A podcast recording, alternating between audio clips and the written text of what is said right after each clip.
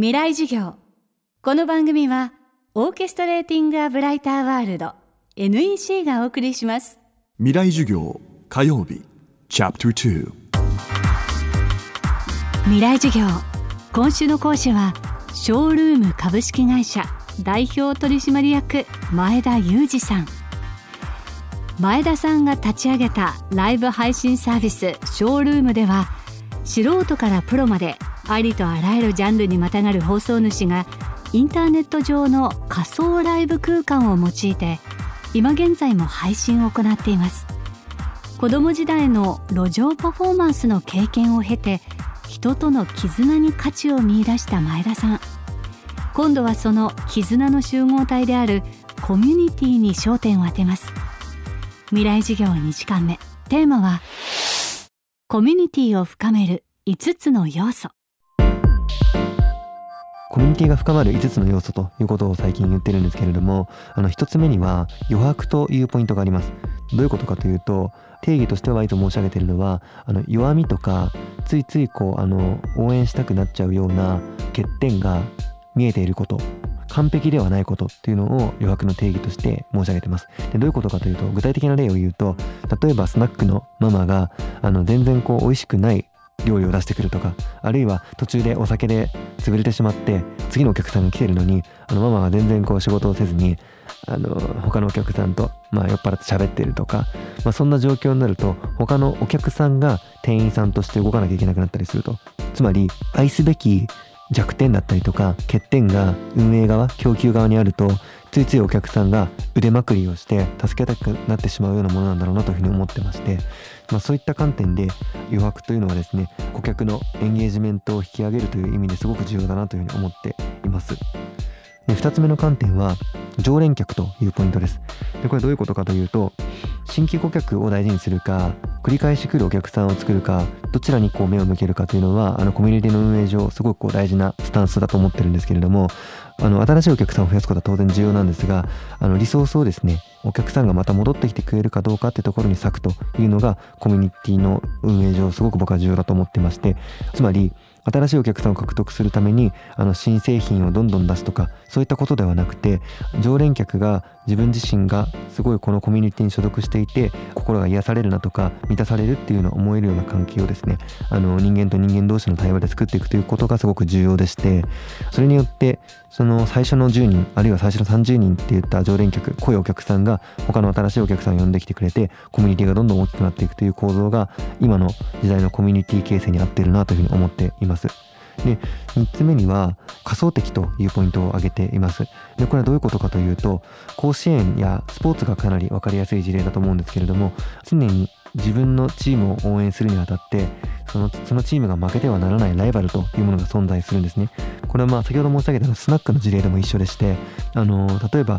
ママとある常連客が喧嘩をし始めてその常連客との喧嘩を全員のお客さんに止めたりとかそんなことが起こったりもするんですけれどもそういった経験を経てですねあの何か一つのこう敵に一緒にみんなで立ち向かったという経験がみんなの中にこうあの染みつくと絆がよりこう深まっていくということがありますので常にこうあのベクトルを合わせるという意味で何らか共通して倒すべき相手をこうお互いの中であのきちんと定義していくっていうことはコミュニティ形成の上でもすごく重要だなというふうに思っています。で4点目なんですけれどもこれは共通言語っていうのをよく申し上げてます。あるいは秘密や背景と言ってもいいかもしれません。もうそのコミュニティの中でしか話されないような独特なキーワードだったりとかストーリーがその常連客の中で共有されていることによってですね所属欲求あの所属しているというこう実感がかき立てられたりとか自分自身がこのコミュニティの濃いメンバーであるというふうにまた実感できたりとかそういう効果があります。これ会社にも言えることだと思うんですけれどもその会社独特のですね共通の口癖だったりとかそのまあある種コンテクストみたいなものを社員同士で共有し合うとそのコミュニティの結束がより深まっていくということがあるかなと思いますので、まあ、これは自然に出来上がってくるものなのでそこまで意識しなくてもいいかなとは思うんですけれども逆にあの濃いコミュニティを作りたいというふうに思っている段階において意図的にですね共通のこのコミュニティでしか話されないようなキーワードを作ってみたりとかストーリーを作ってみたりするっていうのはすごいあの大事なことなんじゃないかなと思います。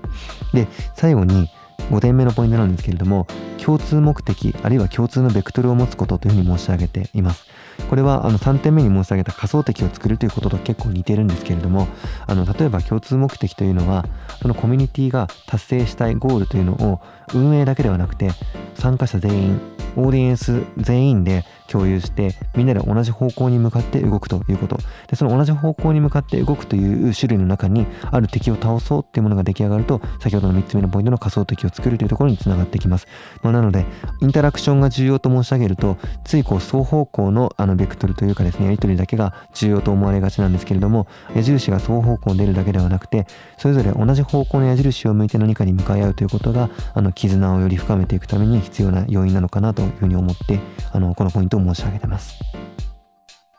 今週の講師はショールーム株式会社代表取締役前田裕二さん。今日のテーマはコミュニティ形成における5つの要素でした。そしてここでお知らせです。未来を担う大学生に向けた特別公開授業の開催が今年も決定しました。FM フェスティバル未来授業明日の日本人たちへ。人工知能は産業社会の何を変えるのか。講師は人工知能研究のカリスマ東京大学准教授松尾豊先生。映画「君の名は」プロデューサーでもある川村元気さん。ゴリラ研究の第一人者京都大学総長の山際十一先生。開催日程は10月15日日曜日です。この授業に参加したい討論したいという大学生200名をご招待します。ご応募は東京 FM のトップページから。FM フェスティバル未来授業にアクセスしてください。未来授業。この番組はオーケストレーティング・ア・ブライター・ワールド NEC がお送りしました。